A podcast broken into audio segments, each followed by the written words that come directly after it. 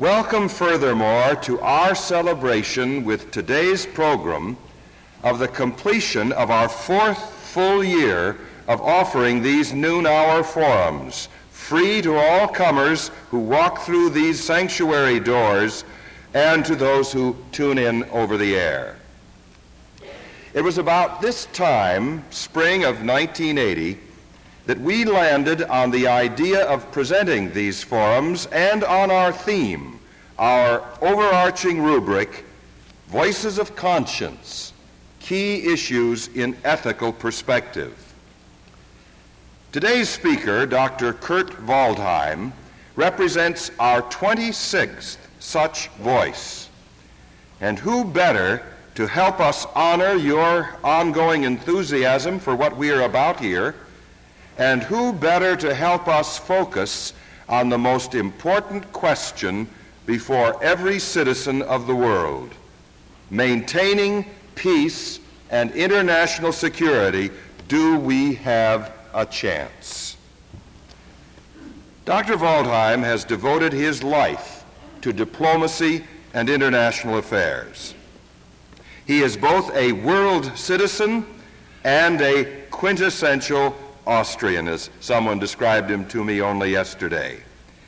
He was Secretary General of the United Nations, as we all recall, from 1972 to 1982, and that against the background of a distinguished diplomatic career in and for his native Austria.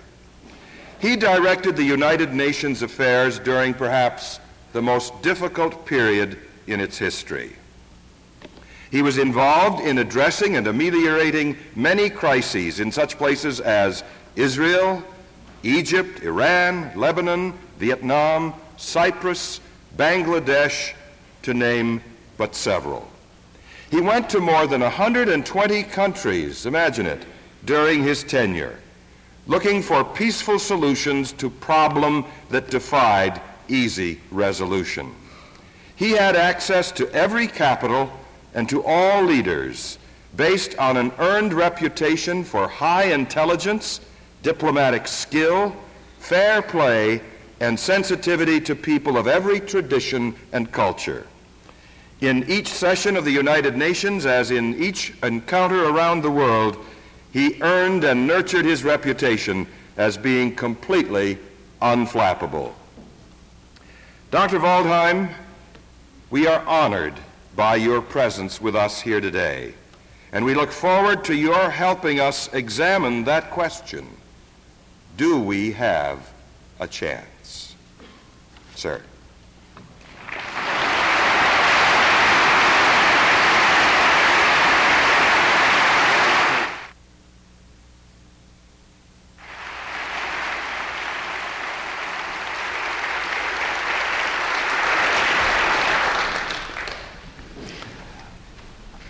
Thank you very much, uh, uh, Dr. Meisel, uh, for your very kind words of introduction. I'm indeed most grateful uh, to all of you, and of course, in the first place, uh, to uh, the Westminster Town Hall Forum for inviting me to this most impressive gathering.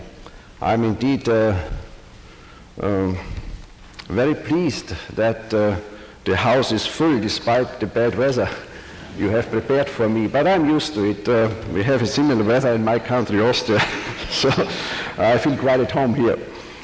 I also want to thank uh, those who have helped me to come here. Uh, of course, uh, Paul and Diane Nyman and uh, Mary Beth Köhler. Uh, they were all very helpful in uh, making it possible for me to come to this important anniversary, the fourth anniversary of Westminster town hall forum. I remember a similar gathering when I started uh, my career as Secretary General in the United Nations. And that was uh, when I had to preside over a meeting uh, in the big General Assembly hall. The difference was that the hall was empty. it was near the luncheon break and everybody has left. But one delegate uh, asked me whether he couldn't make his speech in the morning instead of in the afternoon because his press wants to report on it, and it would be too late if he were to speak in the afternoon. So I said, yes, certainly, you can do that, although you see the hall is rather empty. So he said, well, a few people I am sure will stay, but all, they left also. but, despite all this, he went to the podium, he made his speech, and he noticed a man uh, sitting in one of the front rows, uh, listening carefully to his speech.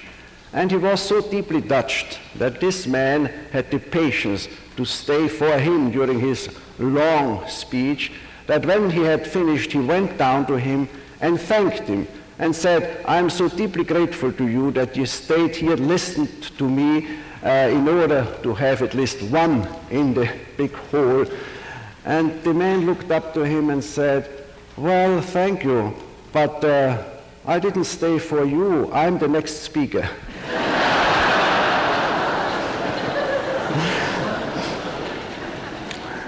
well, ladies and gentlemen, our gathering here uh, coincides with a clear and frightening deterioration of the international situation. There is an increasing uneasiness as to the relationship between the two superpowers whose negative trend reflects on the whole fabric of international relations.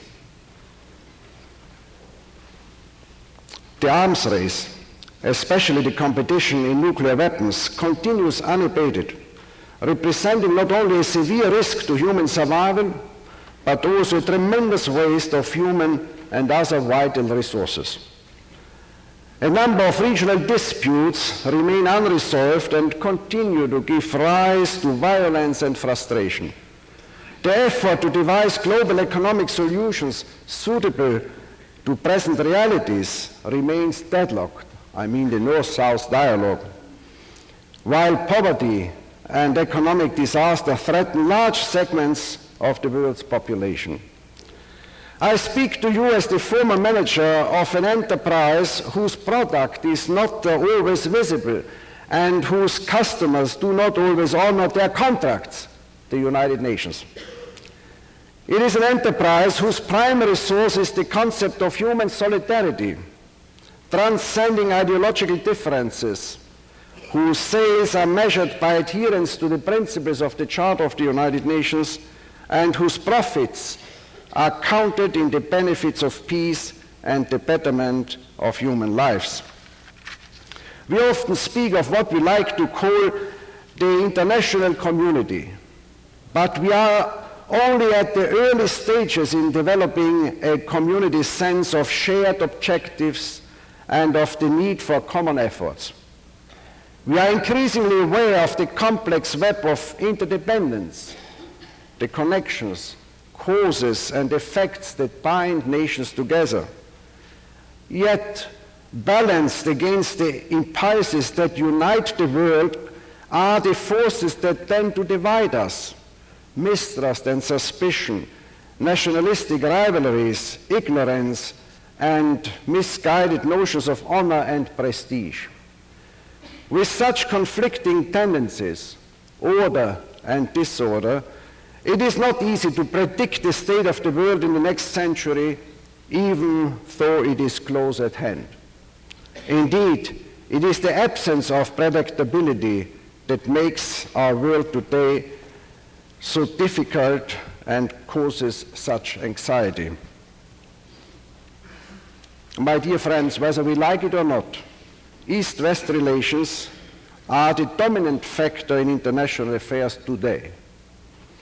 It has its repercussions on the disarmament negotiations, the North-South relationship, and the chances for a solution of the many regional conflicts in the world. However, there is no confidence between the superpowers at all. You see it every day.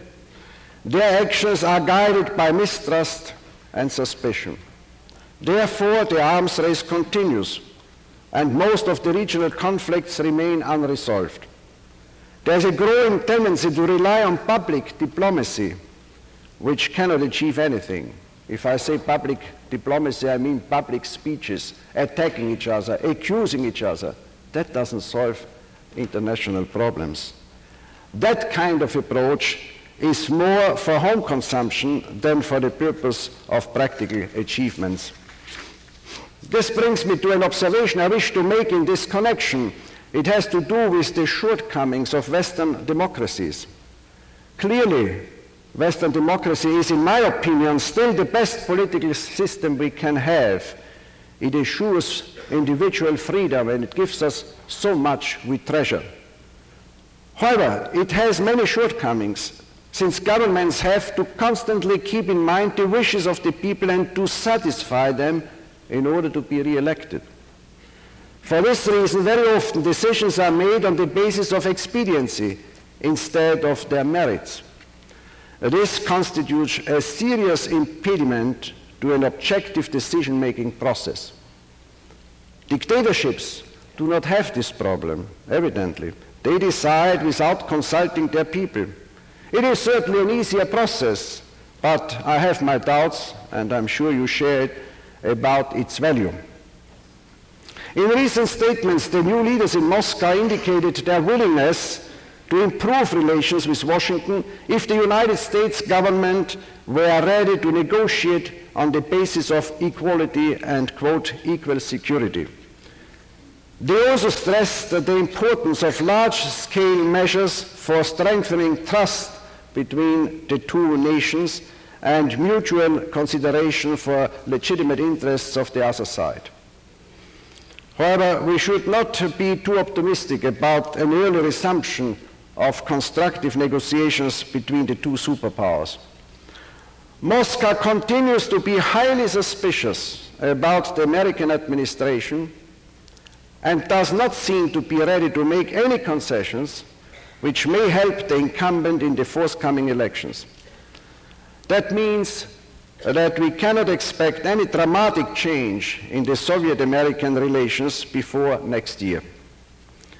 In the meantime, ladies and gentlemen, every effort will have to be made to contain the conflict of interests and to avoid any action which may cause a further deterioration of the already existing serious tension in the world.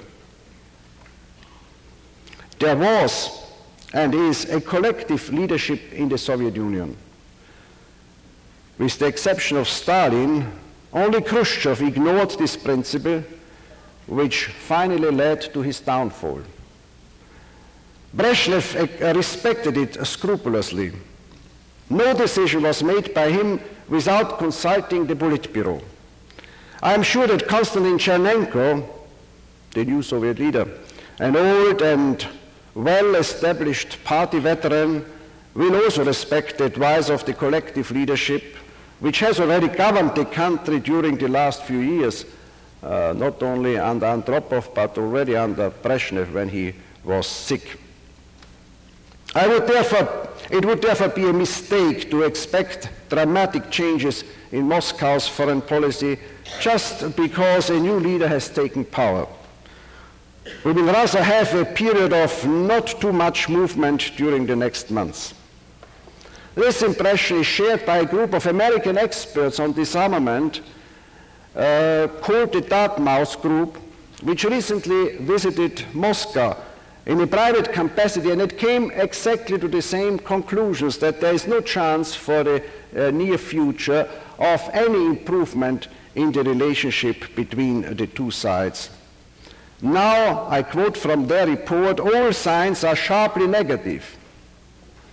The Kremlin appears to have decided not to return to suspended nuclear arms talks until the American administration demonstrates with clear deeds that it is serious about reaching agreements. These people, that American delegation, stated that they had never seen the atmosphere so bad. They don't want to talk about any kind of arms control, they said.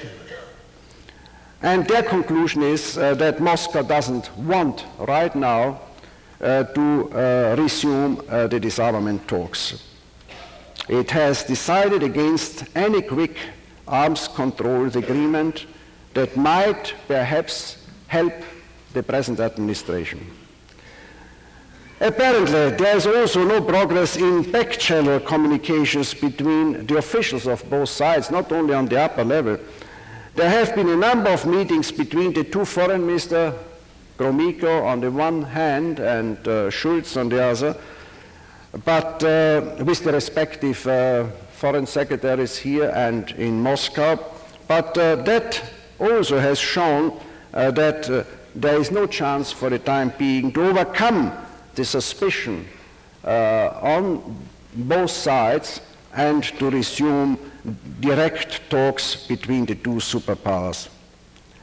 The bitter atmosphere prevailing in those talks is not a good omen for future negotiations. And the Russians still appear to be stung over the United States deployment of Pershing II and cruise missiles in Europe last year, despite strong protests by Moscow. They are afraid that these new modern American missiles in Western Europe are aimed at destroying Moscow's military command network. Obviously, and it's important to remind you this, obviously Moscow is overlooking the fact that its, its deployment of modern SS-20 missiles in the Western Soviet Union already four years ago started the present escalation. Ladies and gentlemen, this proves again the fact that the arms race can only be stopped if the two sides establish a minimum of political confidence in which constructive negotiations can begin. I referred a moment ago to the ever increasing arms race. Nuclear weapons have now acquired a unique role in international affairs. And the future of mankind is hostage to the perceived security of a few nuclear weapon states. I do not want uh, to repeat here the well-known arguments against the nuclear war. Needless to say, I share the deep concern of the international community about the nuclear arms race and its disastrous consequences for human survival. However, the issue is not a technical one as we can read so often in the newspapers or here over the media. Uh, it's not a technical issue what kind of nuclear weapons and how many warheads should be permitted, but rather the present relations between the two superpowers. It is a highly political problem. If it were possible to improve the relations between the two sides, especially between Moscow and Washington, and to restore a minimum of trust Progress in the negotiations on arms control and the reduction of nuclear weapons is certainly possible.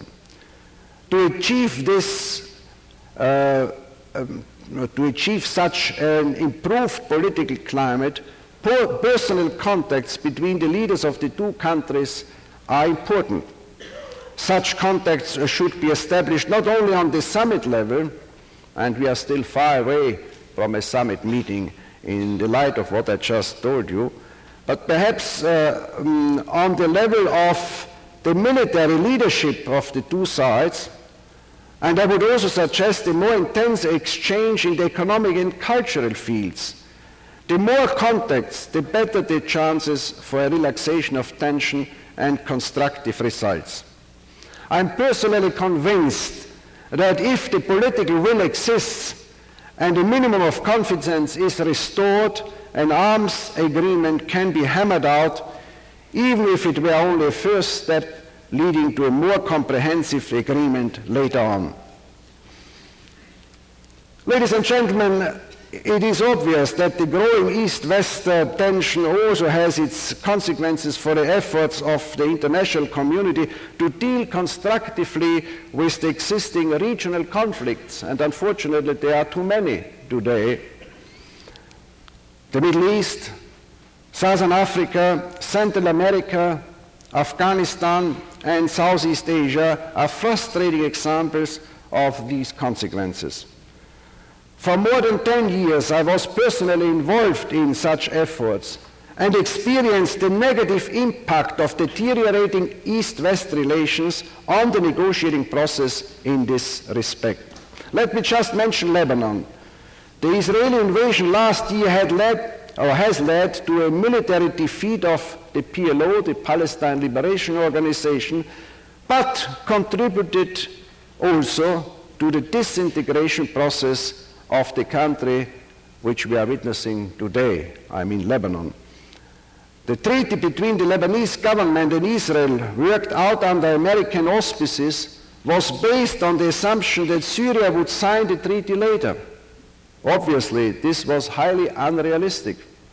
I know the Syrians, and I know President Assad from many negotiations I had with him in the past. Assad is not a man who would accept what others have decided without his participation, and he was not involved in those negotiations between Israel and Lebanon under American auspices. Psychology plays an important role in Arab countries, and this aspect has apparently been ignored by those who negotiated the troop withdrawal treaty, and we see the consequences today. The United States has withdrawn its peacekeeping force from Lebanon. So did the other three members of the multinational force. The limited mandate which that force had made it impossible for it to play a useful role. Perhaps its tribulations will provide the international community with a better perspective from which to assess the value of using the United Nations for peacekeeping purposes. You see, ladies and gentlemen, if the two sides agree to such a peacekeeping operation, whether it's under the auspices of the United Nations or like uh, the multinational force independent from the United Nations, such an operation can only work if the parties in conflict agree to it and support that operation. Therefore, our peacekeeping operation in Sinai worked perfectly well as a sort of buffer zone until Camp David when the forces were withdrawn in the light of Camp David. And the same is true for the Golan Heights, for our United Nations peacekeeping force on the Golan Heights called UNDOF. You never hear about it. It is still there, uh, an international force composed of smaller countries, and uh, it works because the two sides, the Syrians and the Israelis, agree to it and support our police function in that area. So what I want to stress is it is necessary for a peacekeeping operation to have the full support of the parties in conflict. Then it works. And another important point let not, uh, let's not get uh, big powers involved in such peacekeeping operations. They are an easy target. They have no clear mandate, as you could see with the Marines and the tragic incidents in this connection, as well as with the French. Whereas if the United Nations is choosing small countries like Fiji, Sweden, Finland, Austria, etc., who has an interest uh, to launch uh, such uh, horrible attacks as it was done against the American Marines and the French forces. They cannot accuse Fiji or Finland of having uh, imperialistic designs in the area. Uh, of course, uh, it is well meant, whatever big powers are doing in, in such situations like the United States or France but there's always the suspicion uh, uh, amongst uh, the uh, belligerents uh, that they would follow selfish interests. So one of the principles, in my opinion, one should follow in such situations is to use smaller countries for such peacekeeping forces. In the solution in Lebanon must be a political solution. It cannot be a solution in isolation from the other aspects of the Middle East problem. Whatever the future of the Palestine Liberation Organization uh, may be, and incidentally, Arafat has again gained, uh, gained ground in the Arab world. The Palestinian issue will inevitably have to, uh, to figure prominently in any comprehensive settlement in the Middle East. Syrian President Assad's triumph in Lebanon strengthened his position as a leading player on the Middle East scene. That was certainly not what Washington had in mind. Uh, Arab diplomats indicated that uh, Assad and Arafat will strike a deal and compromise with one another. Assad knows that uh, the Damascus wing, the left wing, the uh, radical wing of the PLO alone, lacks credibility in the Arab world. And Arafat, on the other hand, has found out that for a number of reasons the PLO without Syrian support is irrelevant. Uh, politically, a reunited PLO will support uh, the Fez Arab Summit meeting's decision, which stated the right to exist for all the states in the area, including Israel, although not mentioned by name, in exchange for the return to the Arabs of all territory occupied by Israel in 1948. 1967. In the end, peace in the Middle East requires a comprehensive agreement on a group of interrelated problems. The step by step approach can help bring that eventually closer, but it can never by itself substitute for a general settlement. Having seen the recent failure of so many bilateral and regional efforts to solve the Middle East problem, I feel that an international conference may give a new impulse to the situation. I also believe that sooner or later the Soviet Union will have to, persist, to participate in the negotiating process. Not that we like that so much, but they are the only ones uh, who can influence certain parties, like, for instance, uh, uh, Syria uh, and uh, the PLO, the Palestinians, uh, and others, to influence them to adopt a more, more constructive attitude. There was such a conference in Geneva, as you know, uh, when Kissinger had negotiated the disengagement agreements, and it worked perfectly well. So I think uh, with goodwill, such a conference should be possible. I don't think that the conference in itself will solve the problem, but it can create working groups, can bring the belligerents uh, together, and in this way start a new negotiating process. A few words about Central America, which is so near to you. In my opinion, most of the troubles existing in those countries are based on social conditions. The gap between rich and poor and the incredible poverty prevailing in this region have created the social climate which led to the present political upheavals. I'm convinced that these problems cannot be resolved through military means, but only through a political process without foreign intervention. Therefore, the efforts of the so-called Contadora Group, those four Latin American countries, Venezuela, Mexico, Colombia, and Panama, uh, which is trying to work out Uh, a political solution, has to be supported. It will be a long and arduous process, but it is the only way to peace and stability in the area. Of course, the issue is much broader than this. The basic cause of the turmoil that exists in Central America is, as I said, economic and social.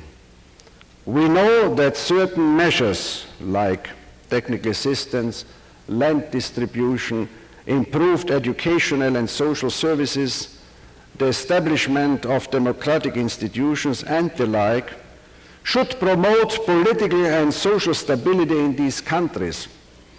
But that alone is not enough.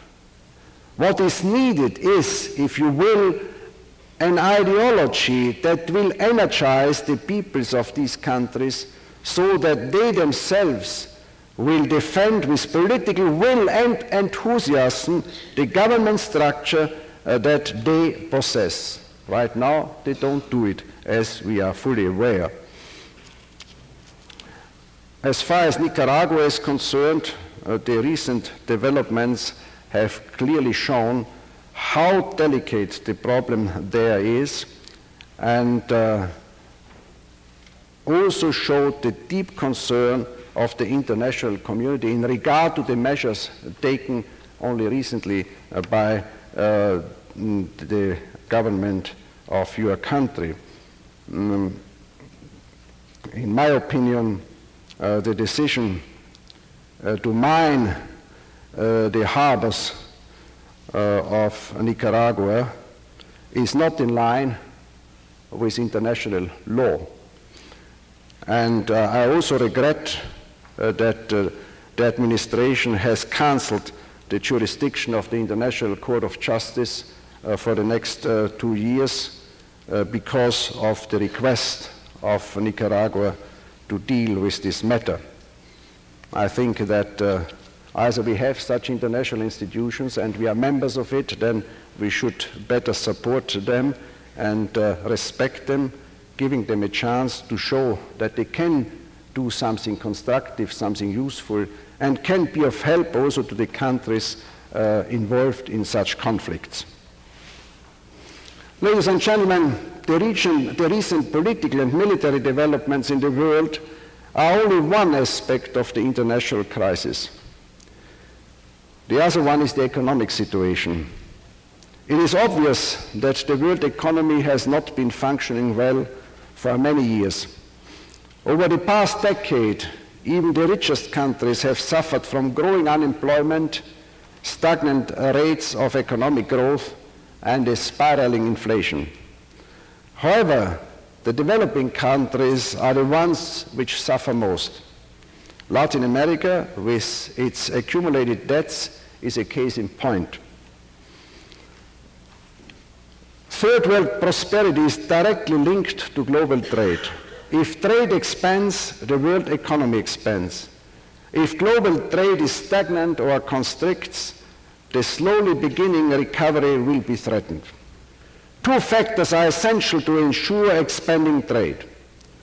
The industrial nations must avoid taking actions such as imposing quotas or tariffs that could trigger a fresh round of global protectionism. At the same time, and this is the second measure, the industrial nations must continue to provide the capital necessary to sustain a healthy volume of new lending to financially pinched third world nations. Let there be no mistake. The new lending is essential both to enable debtor nations to service existing debt obligations and thus prevent the global banking crisis, as well as to help third world nations finance trade. The recent negotiations between international bankers and uh, Latin American borrowers were in a critical stage. Uh, the immediate issue was, as you perhaps know, the $45 billion in uh, loans uh, to Argentina. Ladies and gentlemen, this is a basic question. It, doesn't, uh, uh, it is not a problem for Argentina alone. The third world in general is deeply indebted. In this case, when Argentina was not able anymore to pay the interest, not to talk about the capital, uh, three Latin American countries uh, came to the help of Argentina, like Brazil and uh, Mexico. Uh, and together with the United States, they put together a package of $500 million to help them meeting the deadline for the payment of interest. America very generously uh, offering $300 million to this 500 million package. Now, this is fine and it has solved the situation for the moment. But uh, in now, uh, more extensive measures have to be uh, taken in order to solve uh, the crisis. Because if we do not negotiate a new uh, international monetary system, I'm afraid we will have a catastrophe. Those countries in the third world, especially in Latin America, are simply not uh, capable to repay the debts. Altogether, the Latins alone have over $200 billion debts. They can't repay that. So what has happened today is that we, the North, the industrialized countries, we are the prisoners of the South. Because if they don't pay their debts, uh, hundreds, thousands of commercial banks in the north will go bankrupt, and in this way, an international monetary crisis will arise, and that may lead to an international uh, uh, breakdown of the whole trading system. This is really one of the greatest dangers uh, for peace and international security. We should not believe that uh, political issues as I have mentioned before, are the only danger to world peace. That is not so, ladies and gentlemen. We should not neglect what is going on in the field of economic cooperation and especially in the field of the North-South relationship. This is really one of the greatest challenges we are facing today And I hope that uh, we will meet this challenge because otherwise we may easily reach the point which we had reached in the 30s when the whole world economic system broke down. Fortunately, today there is an easier communication amongst the nations of the world and especially also between the north and the south. It's better than between east and west, in fact. And that may help us to meet that crisis.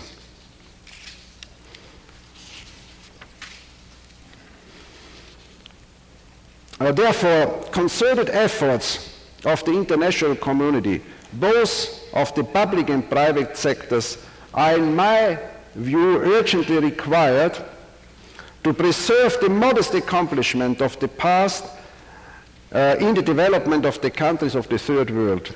Such efforts, ladies and gentlemen, are by no means charity to any country.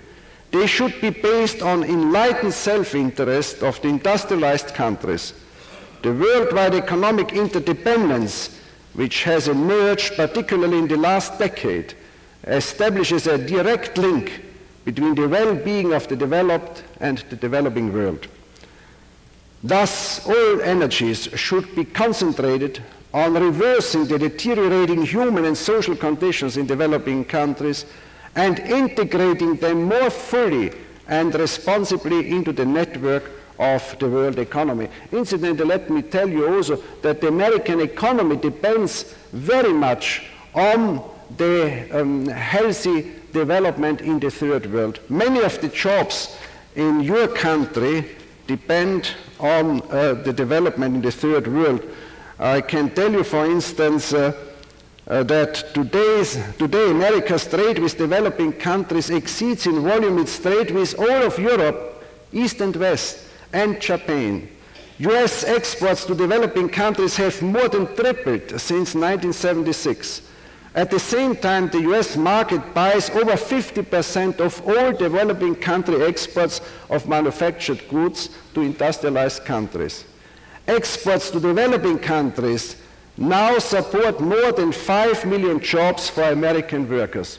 I thought I should mention these figures because it shows how interdependent the world has become and how important it is that we solve the problem of the North-South uh, relationship. My dear friends, the challenge of peace was never greater than now. The words of the UN Charter to practice tolerance and to live together in peace with one another have a particular and profound meaning for all peoples in the world. However, instead of cooperating, we are confronting each other. Unfortunately, there is a disquieting tendency away from internationalism and back to nationalism, sometimes even showing signs of chauvinism. I do not believe uh, that World War III will happen in the near future. But we have to make sure that it doesn't happen by accident. Miscalculations, misjudgments, and computer failures are the greatest danger in this regard. Ladies and gentlemen, there is indeed a crisis of confidence in international affairs. It is a political crisis and it is an economic crisis. We cannot expect to solve these problems in isolation. One issue is closely linked to the other. A conflict in one corner of the globe has its repercussions on the rest of the world. It is therefore imperative to deal with the great issues of our time in a global perspective. What we need most is more understanding for the problems of the other side more personal contacts in the different fields of international relations, whether political, economic, or cultural, will help to start a new dialogue not only between the great powers, but also among the many other nations of our globe. We should not always be obsessed by the idea of what is best for me, but also think a little about the question of what is good and acceptable for the other. If we do this, we will have a good chance of overcoming the present crisis of confidence and to open the door for a healthier development in international affairs. My dear friends, I have tried to give you a frank and unambiguous picture of the international situation. I do not wish to minimize our problems, but I believe it is within our powers to solve them. We have the resources and we have the ability. What we need is the political will and the courage to break with past practices and to deal with our problems on a worldwide basis.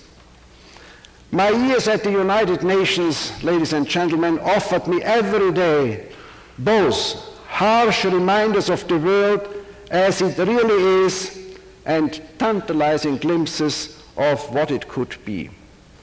Only the vision of a better world, a world of peace, justice, and progress for all can sustain us in the daily struggle to meet the enormous challenges of our time. I'm more convinced than ever that our greatest danger will come if we lose that vision. I thank you.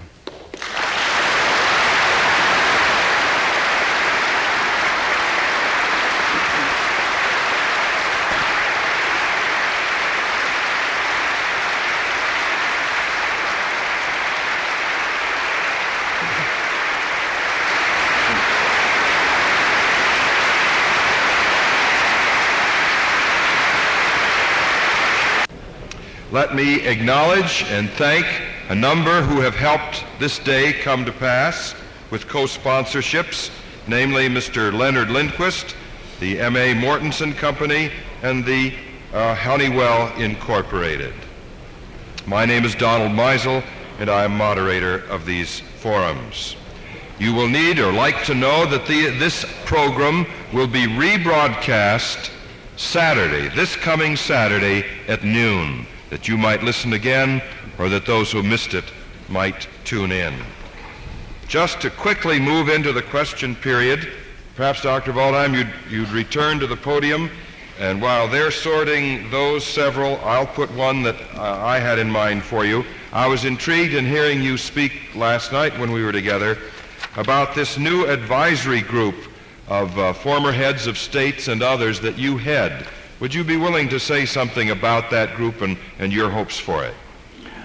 Uh, gladly. This is a group of 25 uh, elder statesmen, uh, former heads of state and uh, former prime ministers, who formed uh, the so-called Interaction Council, an international commission, um, and elected me as their chairman. Uh, this group is in, intends to work out suggestions and proposals for the governments to assist them in the decision-making process. We had our first plenary meeting uh, last November in Vienna. We have the next one uh, in May this year. And in between, we have a number of working groups uh, which are trying uh, to work out something practical. We are not uh, wanting to repeat what Willy Brandt has done with his group or Palme in the field of disarmament. What we want to do is to achieve an on, uh, to start an ongoing process of consultations. Whatever we intend to propose, we will bring directly to the governments, to the key governments here in Washington, in Moscow, in the northern industrialized countries, in the south, the New Delhi or uh, Nigeria, whatever the countries may be, discussing this personally with them, and in this way hoping to be able to advise the governments in their difficult tasks. Very hopeful sign, I would judge.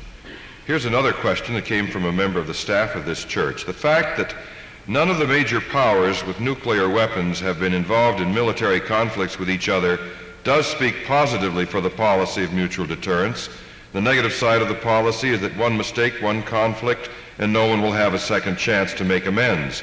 What changes would you suggest for the U.S. policy of mutual deterrence?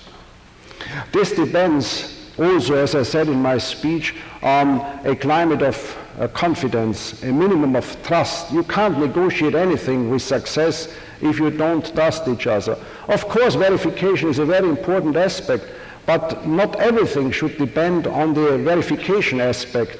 So we have to proceed uh, step by step. First, to create that minimum of confidence, which will then enable the two sides to resume the disarmament negotiations in Geneva, wherever it may take place, and to try uh, to uh, um, make progress. Uh, it, it is impossible to solve all these delicate, uh, most difficult disarmament problems through one big treaty. This is just uh, unrealistic.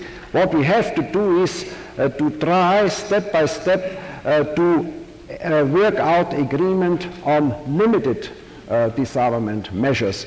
And uh, I think if we proceed in this way, we have a better chance to succeed. I spoke in introducing you about the many crises that you were caught up in the middle of during your tenure with the United Nations. We, we know that the, uh, the Iranian crisis was particularly uh, sticky and, and perhaps threatening to you uh, personally and physically. Would you care to, to talk about that experience at all? Well, it is uh, again fresh in my mind because I just finished a chapter on the Iranian hostage crisis in my memoirs, which I'm writing now at Georgetown University in Washington, D.C. Uh, and uh, I had to look into the files again. I can tell you it was the most horrible experience I made during all these 10 years of my Secretary Generalship. And I was asking myself, is it really the duty of a Secretary General who had been elected unanimously by the international community to serve in this capacity to do that, to go through such an ordeal? Because again and again in the morning when I wanted to leave uh, my hotel in Tehran, the foreign minister Ghotbzadeh, he was uh, uh, executed in the meantime, as you know, uh, uh rang me up and said, don't come, uh, we discovered an, a new assassination attempt against your life and we have no means to protect you. This is a revolution and one is fighting against the other. So uh, you can stay in the hotel and maybe we wait a day or so before we resume our talks. The whole program had to be changed every uh, hour. But I told him when I heard that I should not go to the cemetery, uh, would that uh, omission be harmful to the chances for uh, getting the release of the hostages? He said, well, maybe. So in this uh, situation, I said, okay, then let's go ahead and we, I go to the cemetery because if it does influence the uh, revolutionary guards and so on, uh, and those uh, revolutionary students in the American compound uh, in a positive way, releasing the hostages, I'm certainly taking the risk. So we went there, and the rest you have seen on television. I was attacked uh, physically by thousands of demonstrators. Uh, they always uh, accused me of being an exponent of the United States and that I didn't do enough against the Shah, but now I'm coming personally to Tehran because it's the question of uh, uh, 50 or so American hostages. So indeed it was the most critical and I, I, would say the most dangerous uh, mission I ever undertook during uh, those 10 years. And let me add uh, here something. I think all this has contributed to the release of the hostages. It is not true that uh, only in the uh, last stage, with the help of the Algerians, the problem was resolved. Certainly, that was the last uh, phase of the efforts. But what we have done in the United Nations, my personal visit, which made it possible for the Carter administration to know what the Iranians want, because I presented the American proposal and I uh, got the uh, Iranian counter proposals, and that led them to the inquiry commission, which I put together, an international commission, which I sent to uh, Tehran, and they also prepared the ground for a later solution, although they couldn't bring home immediately the hostages. So what I want to say is, although we were unable to solve the problem immediately, all these efforts have certainly contributed to the later release of the hostages. Perhaps this next question uh, fits in nicely. What was your most satisfying hour as Secretary General of the UN? Well, uh, I used to say when I'm asked this question, um, uh, this uh, function is a mixture of satisfaction and frustration. In fact, there are more frustrations than satisfactions, I confess. But one of those positive uh, uh experiences was my uh, contribution to a ceasefire in the Middle East during the Yom Kippur War in 1973, when the world was faced with the danger of a great power confrontation in the Middle East. You remember the Russians threatened to send their troops to the Middle East, and the Americans put all their forces worldwide on alert, and it looked like a big power confrontation uh, was inevitable. It was at that moment that uh, the Security Council got together, quickly adopted a resolution requesting the Secretary General to send a peacekeeping force immediately to the uh, battlefield. I did it, I was on my own, I could make my own decisions after having gotten that resolution, and I decided to ship, to fly uh, over 2,000 peacekeepers overnight from Cyprus, fortunately it was quiet there uh, for once, uh, to Cairo, and from Cairo uh, up uh, to the battlefield. Uh, they separated the belligerents and we got the ceasefire which was finally implemented by both sides and in this way a big power confrontation in the Middle East was avoided. That gave me some satisfaction. Why are the Russians afraid of us, and how do we allay those fears? As I said in my speech, uh, it needs uh, mm, uh, an effort to convince the other side that this great country and the Western world in general is not out for uh, um, attacking the Soviet Union. But you must understand their fear, ladies and gentlemen, they have been attacked uh, in their history repeatedly by Western powers. Napoleon attacked them, and you know from your studies of history what happened when they burned down Moscow and so on. And then Hitler attacked them uh, in the most cruel way. So uh, it, one has to, we have to put our shoes, our uh, uh, feet in, in their shoes because they are indeed afraid that such a thing could happen again. It's difficult to explain to them that in a Western democracy this doesn't happen. It wouldn't be possible to attack them overnight uh, as Hitler had done. But since you asked me this question, I think I have to tell you this. It is this kind of fear. I personally do not believe that the Russians will attack the Western world directly with their military forces. They will continue with subversive uh, actions in Central America and in other parts of the world, but I don't think they will attack them, uh, the Western world directly. What we can do, of course, is first, stop provocative statements, stop uh, rhetoric, do what you believe is necessary in order to keep the country strong and ready for any possible attack. I don't believe it will happen, but it is only logical that a big power like US has to be strong. Do it, but don't talk too much about it.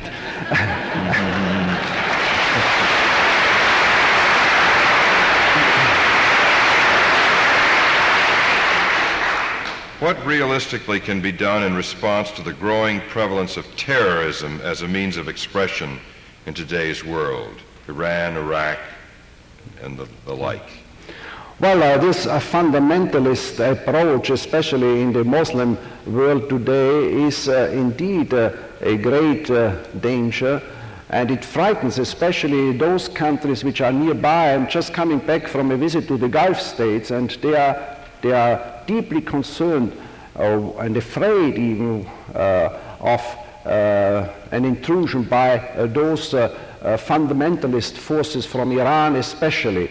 Those are moderate governments in the Gulf area and they are afraid that this uh, uh, terroristic approach may uh, get to their country and create problems uh, there. But it is a general problem in the whole world, and re- it reminds me uh, what happened when I started my job as Secretary General. I have to give you this example quickly.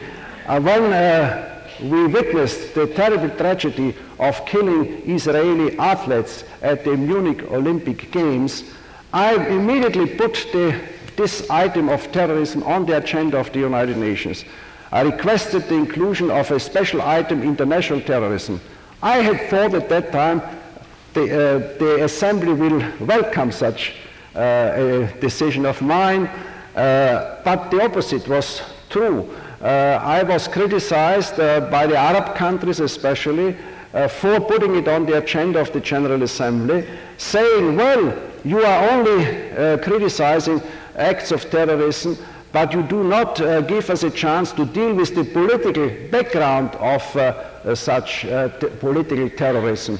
So after an endless discussion, uh, it was decided to have it on the agenda, but with a different title, namely International Terrorism and its underlying causes. So there we had then a long debate on what it's all about, uh, political terrorism. A number of international conventions and uh, treaties have been signed in the meantime, but it depends in the first place on the measures taken by governments themselves in order to uh, oppose uh, terrorism. Right. As we move toward the end of this hour together, let me observe that my understanding is that you might be running for the Austrian presidency in uh, 1986. And the way I hear it, any of the candidates who are running so feverishly to take over the presidency in the U.S. come the November election would be very happy with the prospects of success anything like your own. We, uh, we wish you well in that endeavor. And let me pose a final question to which then we can respond as we take our leave. Um, let me recall with you that you met with a group of young people in our conference room just before uh, this program, and indeed they gave you a T-shirt with the big emblem of uh, World Citizen on it.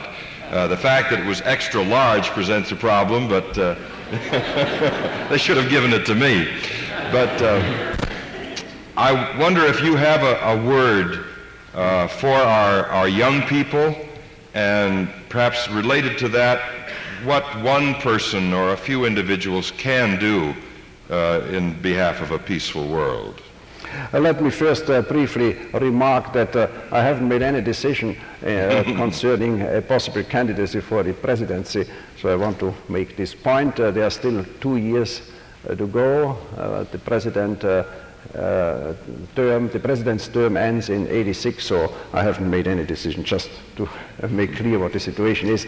As far as world citizenship is concerned, I was really deeply touched by this group of youngsters who first showed me a movie which they had made, and the main theme is international cooperation, their concern with nuclear war and so on. I think it's very important that this is done and that the young generation learns in time uh, the dangers of a nuclear war and is trying to do their best in order uh, to understand fully all the implications of a conf- military confrontation on a worldwide basis. We, our generations, have seen it, but they have to learn it. I think what we can do and what you can do is to encourage the young generation to do this, to support the idea of an international authority, whether it's a world government, I think we are still far away from this, but to encourage the young generation to do whatever they can in mobilizing public opinion in favor of a real global international cooperation. It's one world, and we have to behave as citizens of the whole world.